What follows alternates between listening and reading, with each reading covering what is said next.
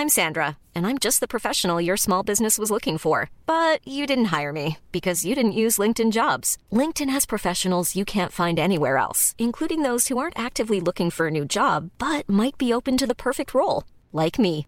In a given month, over 70% of LinkedIn users don't visit other leading job sites. So if you're not looking on LinkedIn, you'll miss out on great candidates like Sandra. Start hiring professionals like a professional. Post your free job on linkedin.com/people today. Hey, I'm Ryan Reynolds. Recently, I asked Mint Mobile's legal team if big wireless companies are allowed to raise prices due to inflation. They said yes. And then when I asked if raising prices technically violates those onerous two-year contracts, they said, "What the f*** are you talking about? You insane Hollywood ass." So to recap, we're cutting the price of Mint Unlimited from $30 a month to just $15 a month. Give it a try at mintmobile.com slash switch. $45 upfront for three months plus taxes and fees. Promoting for new customers for limited time. Unlimited more than 40 gigabytes per month. Slows. Full terms at mintmobile.com. Many of us have those stubborn pounds that seem impossible to lose, no matter how good we eat or how hard we work out. My solution is PlushCare. PlushCare is a leading telehealth provider with doctors who are there for you day and night to partner with you in your weight loss journey. They can prescribe FDA-approved weight loss medications like Wegovy and Zepbound for those who qualify. Plus, they accept most insurance plans. To get started, visit plushcare.com slash weight loss. That's plushcare.com slash weight loss. Chats, chats, chats with Leah. Hats, hats, hats. What are you saying then? Hello, everybody. Welcome back to another episode of Chats with Leah Hats. I'm really excited to share this episode with Brogan Tate, who, if you're not already aware, is a content creator online. She's been creating content for over 10 years, and she was also the Cosmopolitan Influencer Choice Award winner back in 2018. She has worked with some huge brands like Disney, Visit England, M&S, Cineworld. She's totally on top of her game, and I really look up to her as a creator. So it was great to sit down with her. We chatted about loads of things, such as managing yourself online, growth, reaching subscriber milestones, and also things like dealing with hate and trolls and bullying online. So it was really great to chat to her. I actually let her introduce herself in the episode, so we'll cut straight to that. Before we get going, I just thought it might be nice for anyone who doesn't know you already. Um, we could just sort of outline a little bit about what you do. I'm sure I've probably already said it in my intro, but um, yeah, do you want to chat a little bit about what it is you do, and then we'll go into the juicy stuff. the juicy juicy um, so i am a digital content creator aka influencer if you're using our industry term i don't really love that so much but we'll dive into that and i've been making content online for the last 10 years would you believe? I am old school. So i started my channel when i was just 17 and i've been blogging a little bit on the side but mostly focusing on my youtube channel. And i make videos about well lifestyle content and travel stuff. So home travels, a lot of staycation videos recently, um, buying a house, getting a mortgage, all that kind of fun stuff. And my channel was very much literally following me in my life. Um, as vain as that sounds, that is the honest truth. Um, so yeah, that's my channel. And I don't think that's vain because, um, well, I guess i I'm in a bit of a similar situation to you in that I have a channel that is a personal channel. And mm it's really hard to explain to people what a personal channel is because you're like, it's just basically me. And they're like, and why would It's anyone want to watch that? is my Yeah. life.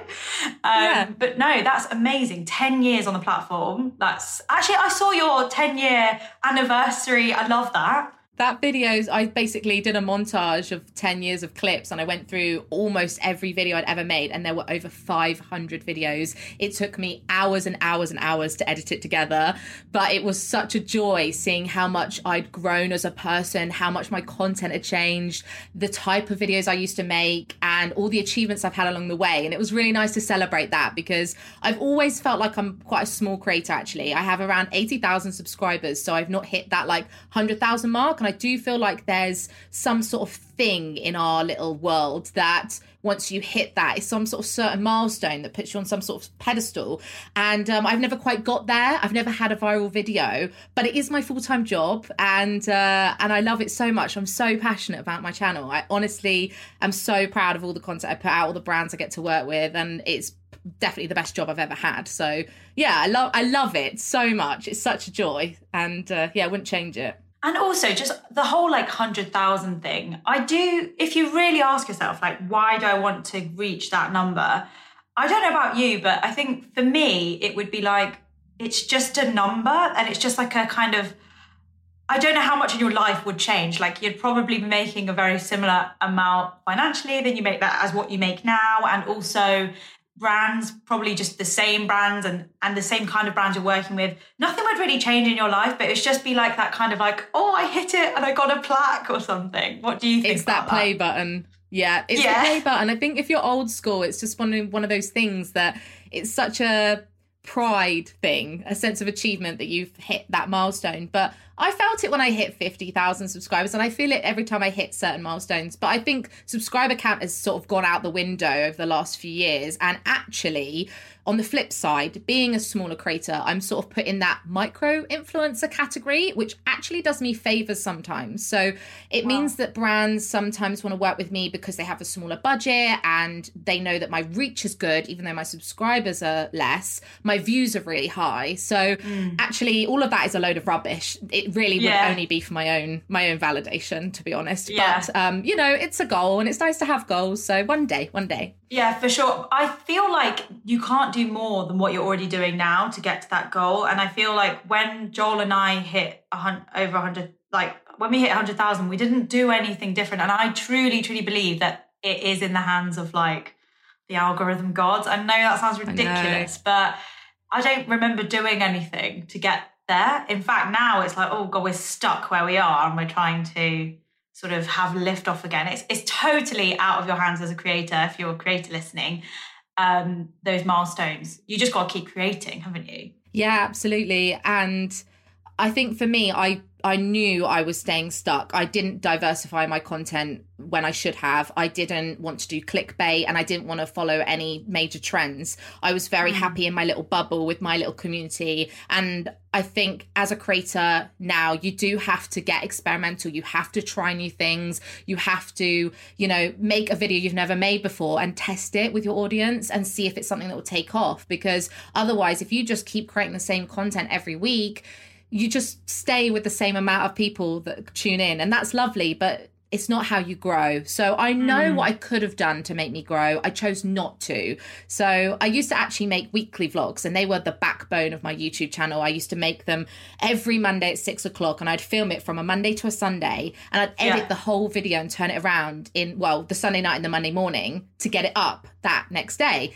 and my audience loved it because it was such a like honest raw real vlog full of all the highs and lows the crying the emotions you know yeah. everything. And um, people were really invested and and it was incredible. And that time in my youtube journey was lovely. But when the pandemic hit, I found myself forced to stop weekly vlogging because there's only so much you can film when you're at home seven days a week.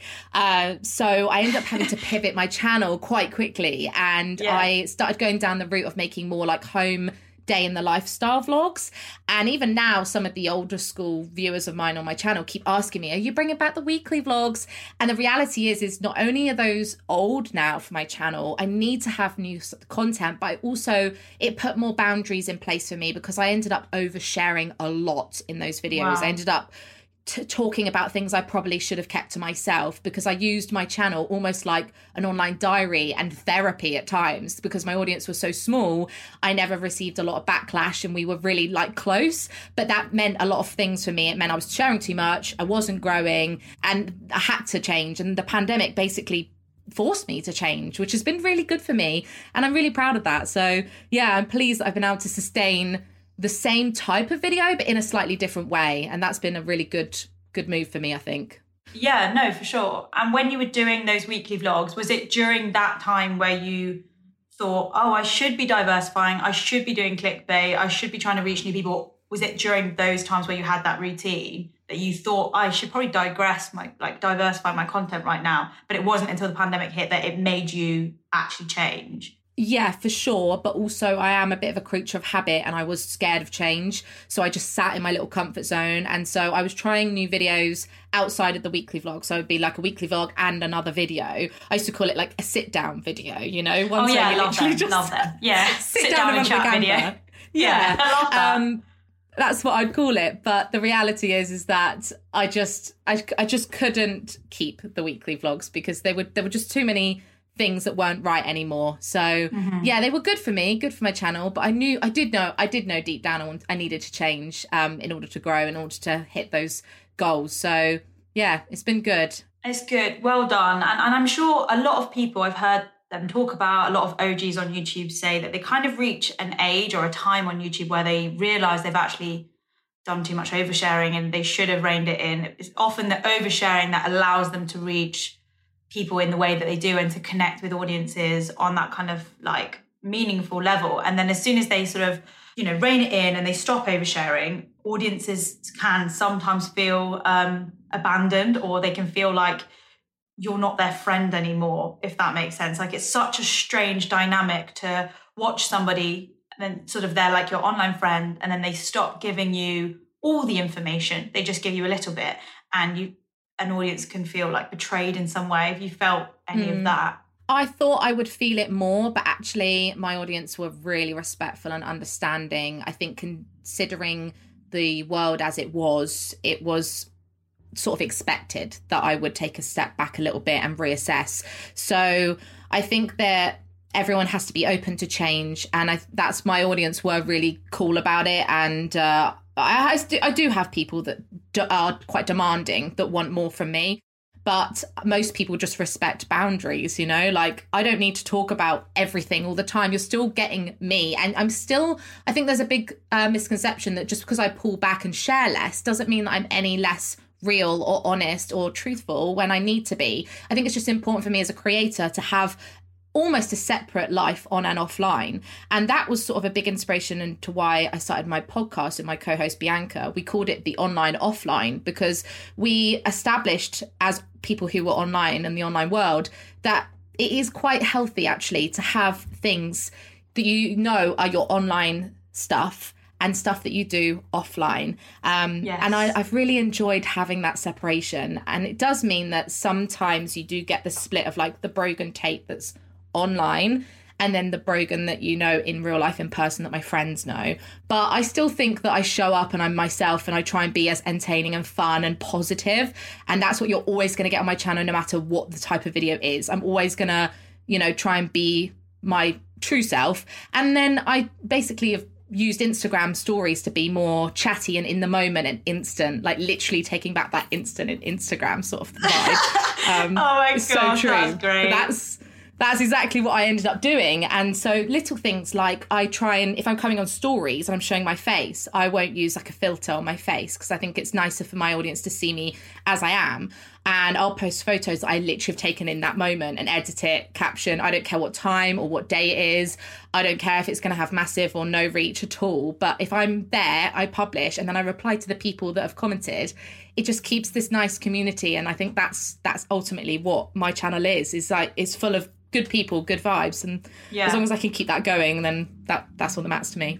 Your community is so so strong and so engaged, and I'm I mean earlier on you said you know you're a sort of smaller influencer. I don't actually see you as a, a small channel. I I feel oh, like I in my head you're like one of those kind of like 500,000 like Elle Darby level like oh, in my stop. head you're you're no you're like honestly not just saying this you're I I you're like there and I know that numbers shouldn't mean that but I see you on that kind of level because I think it's because of your community and because of how engaged they are and brands want to work with you again and again and again and it, you know it's obviously working your relationship with your audience is working they trust your recommendations and is there anything that you've kind of done over the years that's sort of made that happen, or has it been natural? Yeah. Thank you. Firstly, that's super nice of you. I, do, I am really proud of the people that come and support and show up, and they're really lovely and loyal. So I am very grateful for that, and I never take that for granted because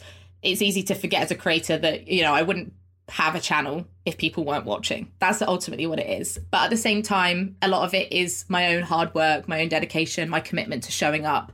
I have never taken an extended break from my YouTube channel ever, even when I had wow. full time jobs. Um, you know, I've pulled back or not uploaded some weeks, of course, but there's always been videos, like always. And when I was going through my 10 years, I couldn't believe how much I'd actually made. But I think I just try and make videos that I want to watch, which is why I've sometimes steered away from clickbait and things like that because, or trends, because they're not necessarily videos that I watch. And I'm not saying they're not the right videos. There's a place and a, and a certain demographic and audience for those type of videos. But for me personally, I want to see people trying on everything in their wardrobe. I want to hear what what are your favorite TV shows right now. I want to know you know, how to use the Dyson Airwrap because I just bought one. Yeah, do you know what I mean? one. Like, I want that kind of content. And so yeah. I sometimes do struggle because I know I'm going to put out a video and I know it won't hit the same as some of my others, but I do it because I loved making it. I'm proud of it. And I know that my audience, at least some of them, will enjoy it too. And so I think because I create a nice mix of content, there's always a bit of something for everyone. It's been a journey, but I think I've I've been honest in sharing a lot of stuff that's happened along the way and people have seen me grow through that and that's that's been a big part of keeping that connection um, because I'm not afraid to say, hey, I'm struggling, or actually, I have to pull back here. Um, like, even recently, I got some therapy for the first time, and I didn't talk about it until I was ready, like months later. And I did it on our podcast in a place that I felt like it was more appropriate. And so, if you know, you know, kind of thing. You know, yeah. if you want more from me, then you can. There's a little bit for something for everyone. Yeah. if that Yeah. makes sense. No, Yeah. for sure. Um, I loved that episode on um, therapy on the podcast, and uh, it actually made me have a word with my dad because my dad's one of those people who goes, um, "You've got nothing to be sad about. Your life's fantastic. People wish they had your life," and I'm like, "N- "Doesn't really work like that, Dad." But okay. I think you guys had a great episode of sort of educating people and sharing your experiences and being like, "Don't let's not be afraid to talk about the fact that." Everything in your life might seem okay, but you might actually just be sad and that was really comforting to hear and I, I think that podcast if anyone's not already listened to the online the online offline i'm like offline online online offline I know they're so similar. Yeah, it's online, offline. the online Yeah. offline podcast Yeah. then um you know i will obviously link it up in the show notes because there's some amazing episodes and just the kind of stuff you want to listen to i want to listen to two friends have a chat i'm interested in that kind of content so um yeah that really does um that is nice to hear because that's kind of what every creator wants to do, but they're too scared to do in some ways. They're like, I really want to make this, but it wouldn't get as many views as if I go and do that. So, Yeah. you know, kudos to you for sort of like having that like dedication to what be you, be true kind of thing. Yeah, I literally wrote in my Instagram bio recently, like you do you, because I really just feel really passionately about following your own intuition and making videos that you are proud of and happy with.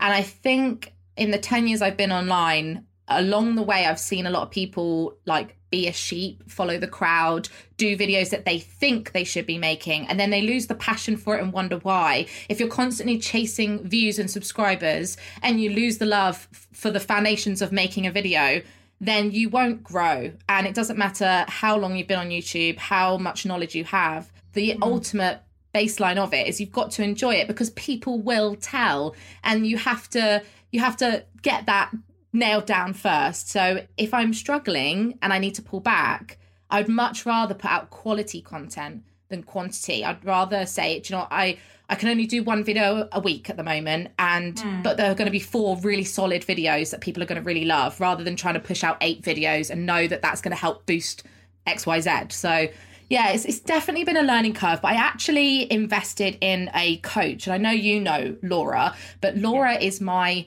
um I don't know what how to describe her, but she's sort of like my influencer business manager coach. Yes. is the Yeah. only way to describe her. So um, I basically went down the route of having management at one point, and Hmm. I could honestly do a whole episode on management and pros and cons and why they work for some creators and not for others. But I made quite a um, pivotal decision in letting go of mine and in order to grow financially because they were taking a 20% cut of everything I was earning. And so I recognized that I could do a lot of the work that they were doing.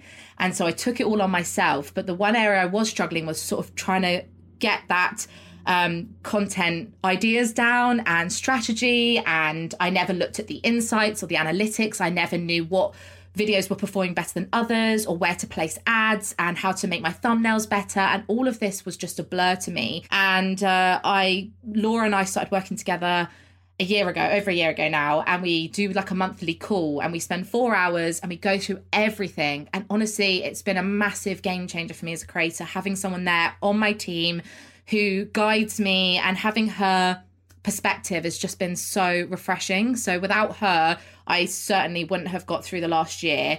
Um, because I had I lost direction. I didn't know what I was doing or where I was going anymore. I just knew I wanted to make it my job and, and keep keep making yeah. videos. That's all I knew. Um, and sometimes the nitty gritty of that is uh, is hard. It's hard. Yeah, Creators don't talk true. about it. Yeah, people don't talk about it. And yeah, it was you that introduced um, Joel and me to Laura. I think you'd mentioned Laura. her on a on a. Oh, sorry. Did, who did I say? Maura. Did I say Maura? Sorry. No, you said Laura. oh, okay. Um, so yeah, you introduced um, me to Laura, and then I sort of said to Joel, "Should we do some calls with Laura?" And it has been an absolute game changer. She's amazing. She's also very, very positive, and I feel like as creators, we can all get into a bit of a negative frame of mind sometimes. And you come off a call with Laura, you feel energized, you feel um, determined like driven and it's such a like it's such a hype. You're like yeah mm-hmm. i can do this. Like let's go and do it. And then you go and then you go and do your homework that she i kind of call it homework in my head. I'm like right laura to do that. I've got to go do that. Thanks so much obviously for introducing me to laura. And i think yeah, if Laura's listening to this, then um, you're amazing. yeah, she's um she's so in demand now. She's working with some of the best UK creators out there, and uh, rightly so because she is fab. But it, I think it's important to just note that you don't have to do what everyone else is doing. And I think for a while I was so hung up on having management in order to grow and that I needed to be signed by someone.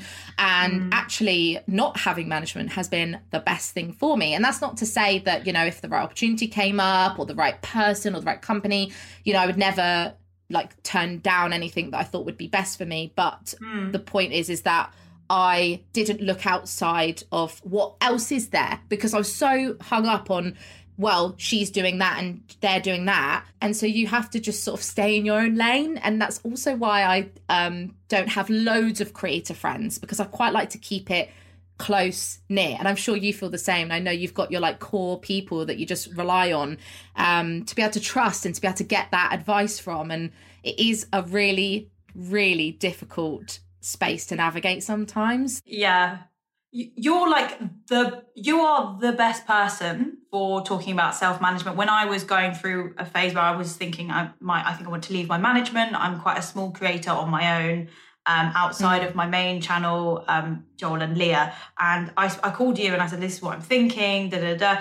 And I, I felt like, you know what, this is possible for me. And you're a really good person to talk to because you take responsibility, you take full responsibility, you go out and find, you know, build your contacts, build your network. You do the work and you reap the rewards. And I feel like if you don't get any jobs that month, you know, it's only you, you've only got yourself really to look at because you go, did I go reach out to many people this month? Did I send many emails? Did I go and reach out to that client I worked with two months ago and see if they want to do something again?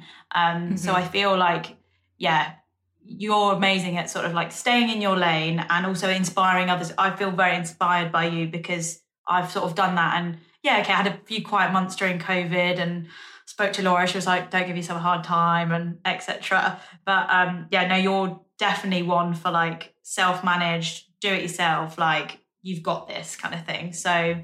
And the other Thank thing you. I was going to say, no, no, um, the other thing was I think you were talking about um, not just self-management having loads of other creator friends and having a handful handful of friends i'm totally on on that wavelength with you i know plenty of creators i know of not necessarily know them like you know wouldn't call them if I wouldn't necessarily call many people if I had a problem. There's like a few, yeah. a few of us that I'd go, I, I trust that person actually. Let me just see if um, the rates that I'm being offered by this brand are completely ridiculous. I'm going to go call that person who, do you know what I mean? A few that I trust mm-hmm. Um, and I think a lot of it is to do with um, having like an abundance mindset. So there's some people out there that think if you're doing a job, you're taking that job away from them. When in mm. reality, the brands that are paying you have probably got enough money to pay quite a lot of creators. So mm-hmm. there is more than enough work to go around. And we all, as creators, need to get over this kind of like if they've got it, then I haven't because there's it's unlimited. Like there's so much work out there. We're all okay, and I think the panic needs to just like calm. Oh my gosh, yes, I absolutely agree with that. And like you said, with this abundance mindset, actually having a bit more self belief because we spend so much time on our own. I know you have Joel to do your duo stuff, but we do ultimately spend a lot of time on our own in our own headspace that it can get sometimes lonely. And uh, once you do start to believe that you can you can do it you can make it your full-time job you can work with these brands actually i do believe in sort of the law of attraction and all of that sort of stuff whether you do or don't. But the more i've noticed that i'm more positive and i do action what i say i'm going to do i do get the rewards for that. And i don't know if it's because i actually also have a bit of a career background in marketing and social media as well that's helped me because I do recognize that you know signing with a management company is perfect for somebody who absolutely hates admin hates outreach doesn't want to mm. do all the negotiation side of things but what I quite like as part of this business is not only the creative side I'm like very much 60% of the time creating but mm. I love the 40% business where I get the lead. I, I see through the campaign from start to finish. I negotiate it, I read the contract, I create the ca- content for the campaign, and then we see the rewards for it and see how many people, I don't know, bought the product or how many views it got. And then they're mm. so pleased and proud that they then rebook with me and I see the whole thing through again. And to me, that's a really exciting part of being a creator. So not only do I get the rewards of like my community loving what I do, but the brands are also so proud. And that's where I get my like buzz is I've got like a nice balance nice. of it, if that makes sense. No, totally. That's that's so worth it. And and also I think you learn different skills when you have to go back to a brand that are trying to offer you next to nothing to do a job. And you go, actually, um, my fee for this is blah, blah, blah.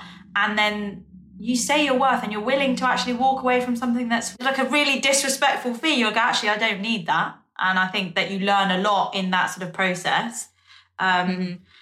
So, yeah, I love the businessy side of it as well. I feel like, yeah, your background in marketing would have definitely helped with that because there's a lot of creators out there that don't know what they're worth. I mean, look at all these people on TikTok with millions of followers that are doing brand deals for like 30 quid. Like, what are you doing, guys? Like, you're ruining it for all of us. You don't know your worth. I know it's so hard, but until you have creative friends that are willing and open to talk to you about their fees and how much they're charging, like I know you and I have had those conversations before, and I would never be afraid to tell you, oh, you know, unless it was obviously in a contract that I couldn't talk about. But if yeah. we were trying to negotiate a fee with somebody, I'd be like, well, you know, I charge this amount for an Instagram and this for the stories and whatever. It's really helpful to know what people that are similar to you are doing and how much they're charging because how are you meant to know? It's a fairly new industry. Um, and like you say, I've turned down so much work because I believed that there'd be something else or something more suited to me. And it's mm. been e- too easy to do jobs that are obvious that I don't love the product or obvious that they don't mm. align with me and my, because I'm a brand at the end of the day, which was something I found really difficult to get my head around. When your job is your life, your life is your job. Yeah. Brogan Tate is technically the brand. I found that really hard to like, you know, figure out. But yeah, I'm really proud of my the brands I get to work with and the stuff I get to do. And like you said, there's so much out there now. I feel like we're only just getting started with um, influencer marketing stuff. Brands yes. are coming up everywhere. Like even last week, I worked with a really small company that had never worked with a creator before, and they didn't have a contract, so they'd never worked with um, anyone before. And so I went back and forth with them, and I said, "Look, let's dip your toes into this. Let's just do some stories. I'll do them at this reduced fee for you because I really want you to see." The benefit of influencer marketing. And I love the product so much already that we're going to be a perfect match. We gave mm. it a hmm. go. They loved it so much. They came back and said, okay, not only did you bring us this amount of sales, we really loved the content you produced. All of our teams thought it was brilliant. And you've taught us so much about the steps the to work with someone. Yeah. So they've now booked me in again for a grid post on Instagram. And I was just so yeah, chuffed with that. Yeah, um, nice. But at the same time, it's like epic when a brand like, for example, I worked with EE recently and Disney, and they come forward and they're like, "Oh, we want to work with you," and I'm like, little old me are you sure Yeah. oh so honored like i honestly fangirl and i have to stop myself in my emails from all the exclamation marks because i'm so excited so Oh my god, know. that's like me. Like now that I talk to brands and sign off my own emails, sometimes I'm like, Leah, why have you put eight kisses on the end? Like, what are you doing? I just like hold down the X. I just go like, and then send, just so they know. You know, I'm really passionate. anyway, Yeah. um, yeah. What you were saying as well about the law of attraction is, I'm totally. Yeah, I believe in that 100 million percent.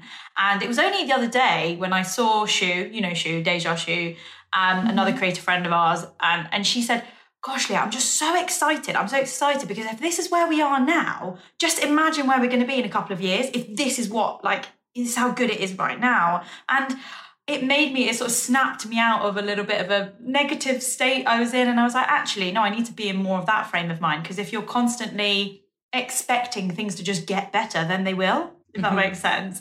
And I Yeah. think it's it's very easy. It's very easy to go, oh no, uh, is this going to keep paying my bills for a long time? Or do I need to, you know, and I have definitely been in that state of panic. It's not good. It's just not it. You've got to stay. Law of attraction on the, I always say, like, you've got to be a little bit deluded, just a tiny bit, just a tiny bit Yeah. deluded, and good things start happening, I think. Yeah.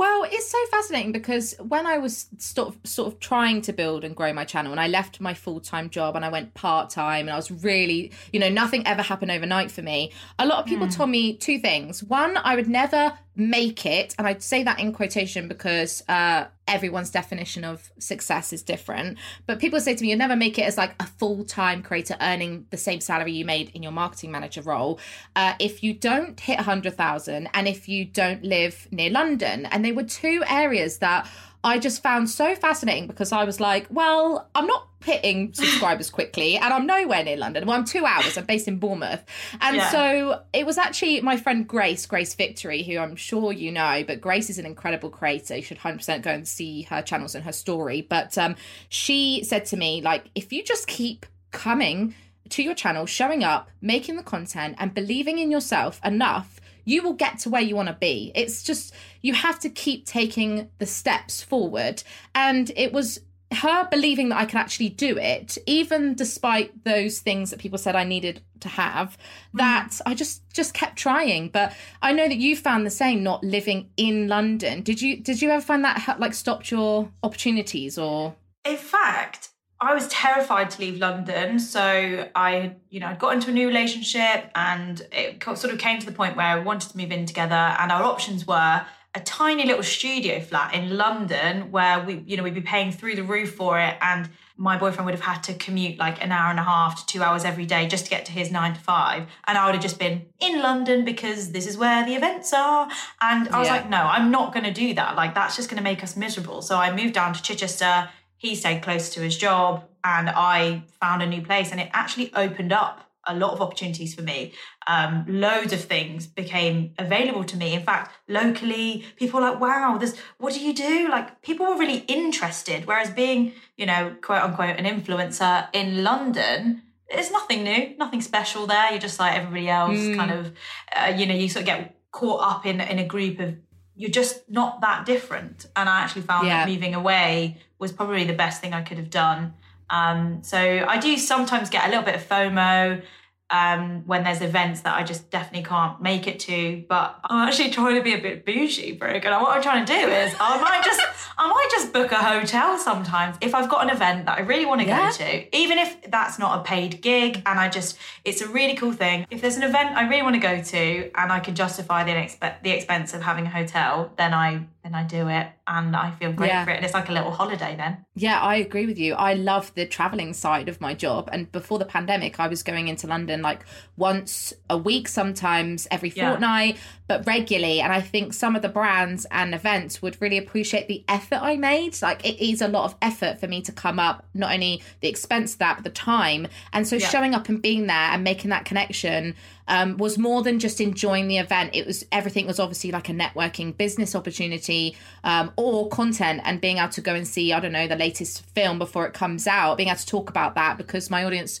want to know these things. So it was, you have to really weigh out if it's worth your time going all the way there. But Yeah. For me, being in Bournemouth is like you've been a really good thing for me. I've had opportunities that brands like to see me by the sea and want yes. to see content down here. And I recently worked with Visit England and they sent us to London. So they obviously couldn't work with a London creator because that yes. wouldn't have worked. So, yeah, you know, I, cool. I get those sort of opportunities. I'm so glad I sort of didn't listen to the people that said, hey, this is the recipe to become a full time YouTuber. You've got to do this, this, this, and this. Because mm. honestly, Leah, I did none of it. Absolutely none of it. And look at me, I'm here now. And it's my job. And I remember, yes. I think it was 2018 or 19. I remember I'd saved enough money for the mortgage deposit of our house. And I, at that moment, was like, wow, like I, I'm doing something right. And then my accountant told me my figures for the year, obviously how much tax I needed to pay, and I had made more money in my YouTube job than my mm. marketing manager role full time a 60 hour week job. I couldn't wow. believe it. It was such an amazing feeling that I had been able to transition like that because I did go from like the full time jobs. I worked for the big corporate companies, I worked for the smaller companies, I worked yeah. my way up the career ladder and took that route. And I had that moment where I was like, I'm going to have to leave my part time, self employed 20 hours a week that I'm doing to go and make videos full time and i couldn't quite believe it was happening for me. I just i still now pinch myself. I'm like crazy. That's and i think back to the law of attraction that is the trick. If you continue to stay really grateful and really like don't take it for granted then i think you're more likely to continue to have all of this you know work come your way and all these opportunities and success because i think the moment you start to go like mm, i just get paid then i feel yeah. like the universe will throw some shit at you and be like ah take this. Here's a month of yeah. no views hun or something like that. But yeah so I, I love all of that. And i just wondered whilst you were talking about your old jobs did you do a gradual transition or did you literally throw yourself in the deep end and going right i'm going to go do this yeah no it was gradual. So i was working full time I started as the social media manager, worked my way up to the marketing manager for an iced coffee company. And it was a really intense job, but I learned a lot there. I learned a lot about the other side, which has been beneficial for me as a creator because I now massively understand marketing budgets, how PRs work, and it was good for me but at the same time it was a very demanding job i not only had full control of marketing side of things but i was sort of the PA to the MD. So I did a mm. lot of admin and running around. I was going to like festivals and selling iced coffee out of a van, but also doing the social media 24 7. And it was quite a lot. I actually found it, it went from being an amazing career and like a dream job for me to wow, this is way too intense, too much pressure, too much on me. I can't do this and I've got no life. So I actually left that job without another job ready. And I know that, and I recognize that that was quite a bold move, but also the privilege I was in to be able to afford at least a month or two. I knew I had a little bit of leeway before I needed mm. desperately another job. And mm. those two sort of months I had, I I basically got to live the full-time YouTuber life for the first time ever. And I loved it so much. I loved the freedom, the flexibility, but I wasn't earning enough money to pay my bills. I lived in a flat by myself and I knew I needed something else. And mm. through, you know, years and years and years of connections, I actually had a WhatsApp group with some local Bournemouth bloggers. And we still talk to this day, although most of us aren't blogging at all. In fact, I don't think any of them are but they're all um, amazing badass women. And some of them are a little bit older than me and they some of them are like digital nomads and they're really sort of um, pushing the boundaries of what used to be just career traditional job roles. And they were showing that you can go and do all sorts of stuff. And one of them actually sent me the link to a part-time social media manager role and it just fit perfectly. Went to the interview got the job. It was it was a weird one because i worked uh, as a self-employed person. So i would invoice the company for my time. My boss was like um, a bit a businesswoman herself. And uh, she was so uh, empowering and positive. And she loved that I had my channel on the side. And we just had a really good working relationship for at least a year just over a year. And it got to a point where she said okay I need you to come on either full time or I can't keep sustaining this like part time thing we're doing here because I need mm-hmm. someone full time hours. And it was at that point I had to make the decision do I go down the career route again or do I take my channel full time? So I did. I just wow. believed that I could do it. And I was earning good money. I left my management as well. So I made a lot of choices. And my boyfriend Benji and I had been together about a year at the time. His family let me move into their house so I could save a little bit. So all the stars aligned. It was the universe yeah. saying, "Hey, you got this. It's your time now." Um, yes. And it, nice. yeah, I've been doing it like seven years, and I was like, "Oh my gosh, I think I can do it." Um, yeah. for the first year, I kept saying, Do you know what? I kept saying to Benj, it doesn't matter. I can always go and get a job in a coffee shop or mm. at the hmm. supermarket. If I need the extra hours, it's no problem. And then the months kept going and the work kept coming and I kept surprising myself. and so here I am. Yeah, nice. So yeah, celebrating the 10 years. It's my full time thing. And it's mad. It's mad. It's absolutely mad. Yeah, but um, I'm really glad I had those opportunities, you know, because it taught me a lot. Yeah, for sure. Yeah, she's Jenny from the block. She knows where she came from. I love that. love that for well, you. I, I do. I love. I loved having the corporate jobs with the uh, colleagues and that life because I can compare it and then I'm even more grateful because I can see the pros and cons, the highs and lows, because like every job, there are highs mm. and lows. And I think the only difference with being a creator is that our highs and lows are extreme. So we have extreme mm. highs and very extreme lows, dark side to the internet, which I'm, you know, a lot of people know the sort of things mm-hmm. and struggles we have to go through. So I think that's the only major difference is that in the past, being in a corporate job, I'd have, I don't know, company perks and you know, sick pay and holiday pay and whatnot. But the downside might be a bit stressful, colleagues that were difficult to work with, you know, whatever. Um, but I was very much in that little bubble. When I shut the door and left for the day, that was it. I left my work at home. And now, obviously, trying to get that balance between my online offline life and trying to get my own jobs in is way harder than my full time marketing manager job, but way more rewarding. Um, yeah. So it's just a completely different world and i think you have to be a certain type of person to have the motivation to um, well yeah to be self-motivated to do this job because it is yeah. sometimes challenging and to sustain it for same. that many years and to just keep going for that long you mm. know yeah a lot of people a lot of people just sort of stop they just go i can't do this anymore and then i don't really know what they end up doing for like money but a loads of people just end up just going no i can't i can't handle this so, mm. you know, kudos for just carrying on through everything the highs, the lows. It is hard. And, uh, you know, people love to hate influencers. People absolutely love to just hate anybody who's got a, I don't know, I feel like you, it is a privilege, but also you've worked really, really, really hard to build this. So it's like people will always have a problem with someone who's got an audience or a platform or a voice. How do you cope with that? Well, I think it used to be that certain amount of subscribers you didn't really get much hate or yeah. trolling or negativity but actually that's gone out the window these days because i have friends that have got like 2000 subscribers and mm. they're even getting criticism and i think the line is so like thin between what's constructive and mm. what is just abuse and trolling, harassment, bullying. Like it's it's very, very, very hard, emotionally very draining. But I have learned a lot along the way, and there have been moments that people have called me out or educated me. But I also think there's immense pressure as creators to, that we're put on this pedestal to talk about everything all hmm. the time, world events, and it can go the other way and be de- da- damaging if you start talking about things you're not educated in.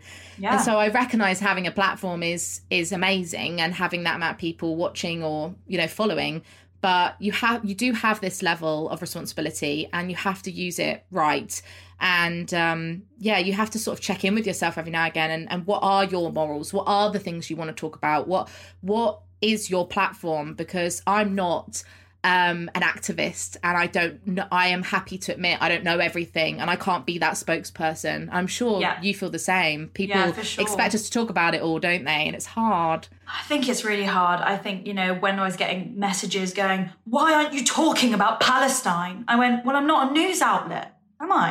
I'm not. Yeah. What, yeah. What, what do you think I am?"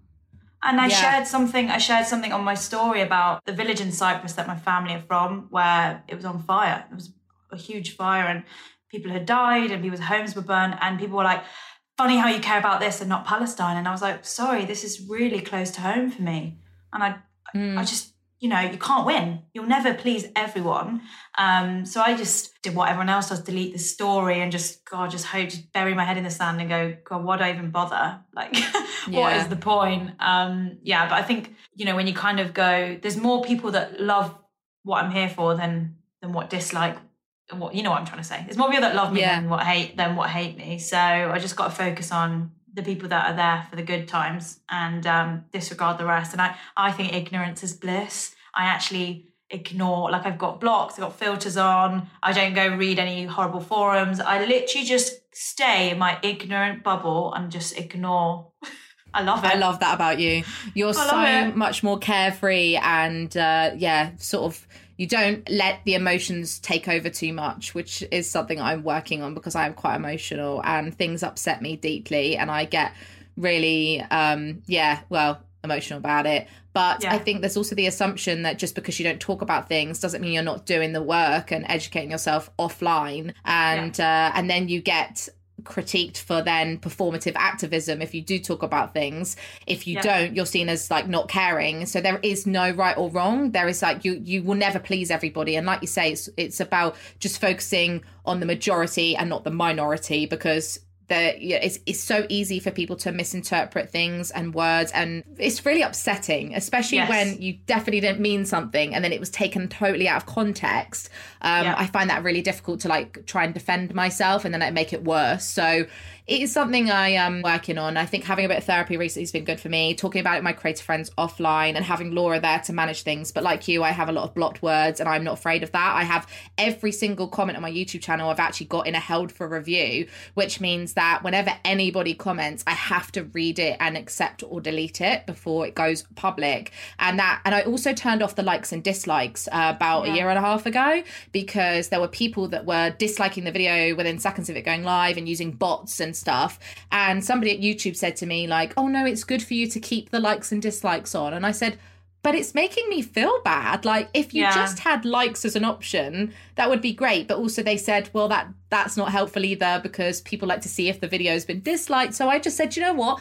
I'm going to turn them off. So Yeah. I did, and I never looked back. I don't care how many views my video, how many likes, sorry, my video gets or dislikes. I just don't look at it because it's not there Yeah. anymore. I don't see it. So yeah, I sort of made my own rules, and that's how I want to manage my channel. And some people might not agree with it, but that's how I. They're boundaries that I've set, and I'm I'm pleased about that. Yeah, no, for sure. And like you said earlier, you are your brand. You you are your business. If you choose to just not have that tool switched on Hmm. because it's not serving you, then good for you. Get rid. Yeah. Um, Bye. I don't. I don't think I've ever even. I, I'm. I'm totally like. I'm really bad at analytics. I don't think I've even looked at likes, dislikes ever.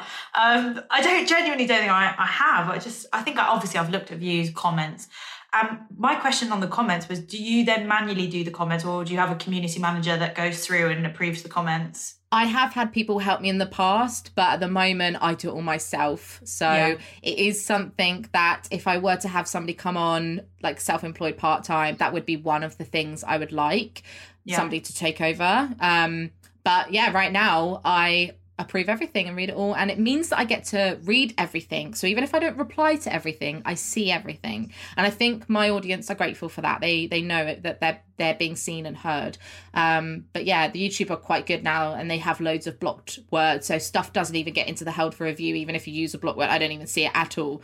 Um, and that's just made my space so much more positive, and I'm grateful for that. Instagram's the same, so yeah, oh, nice. It's just well done.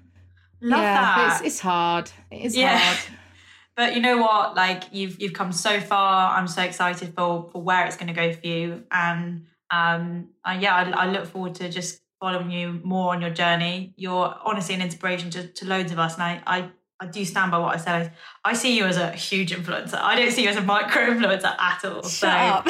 thanks, thanks for coming No, on. I Oh, thank you for having me. I absolutely lo- vice versa. Same for you. I love seeing everything you're doing. I honestly have no idea how you manage so many channels, so many pages, so much content, and um and I love it all. So um no, I'm really excited to see what what you and you and Joel do uh, uh, equally, respectively. So uh, yeah, it's just it's just cool cool time, isn't it? So thank you for having me. It's like been a No lovely worries. chat.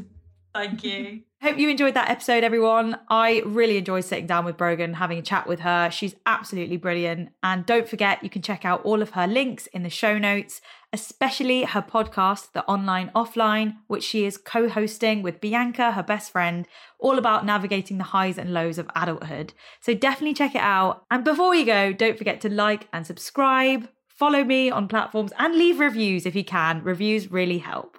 Um, take care and see you in the next one. Bye. Chats, chats, chats with Leah. Hats, hats, hats. What are you saying then?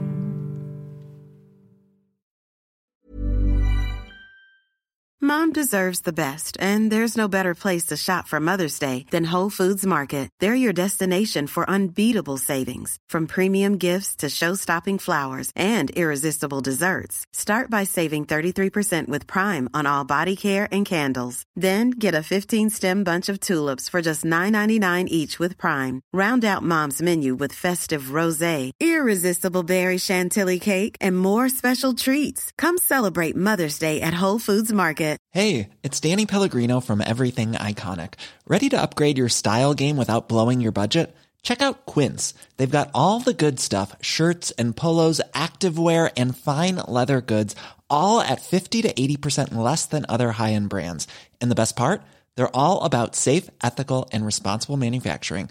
Get that luxury vibe without the luxury price tag. Hit up quince.com slash upgrade for free shipping and 365 day returns on your next order. That's quince.com slash upgrade. Hi, I'm Daniel, founder of Pretty Litter. Cats and cat owners deserve better than any old fashioned litter. That's why I teamed up with scientists and veterinarians to create Pretty Litter. Its innovative crystal formula has superior odor control and weighs up to 80% less than clay litter. Pretty Litter even monitors health by changing colors to help detect early signs of potential illness. It's the world's smartest kitty litter. Go to prettylitter.com and use code ACAST for 20% off your first order and a free cat toy. Terms and conditions apply. See site for details.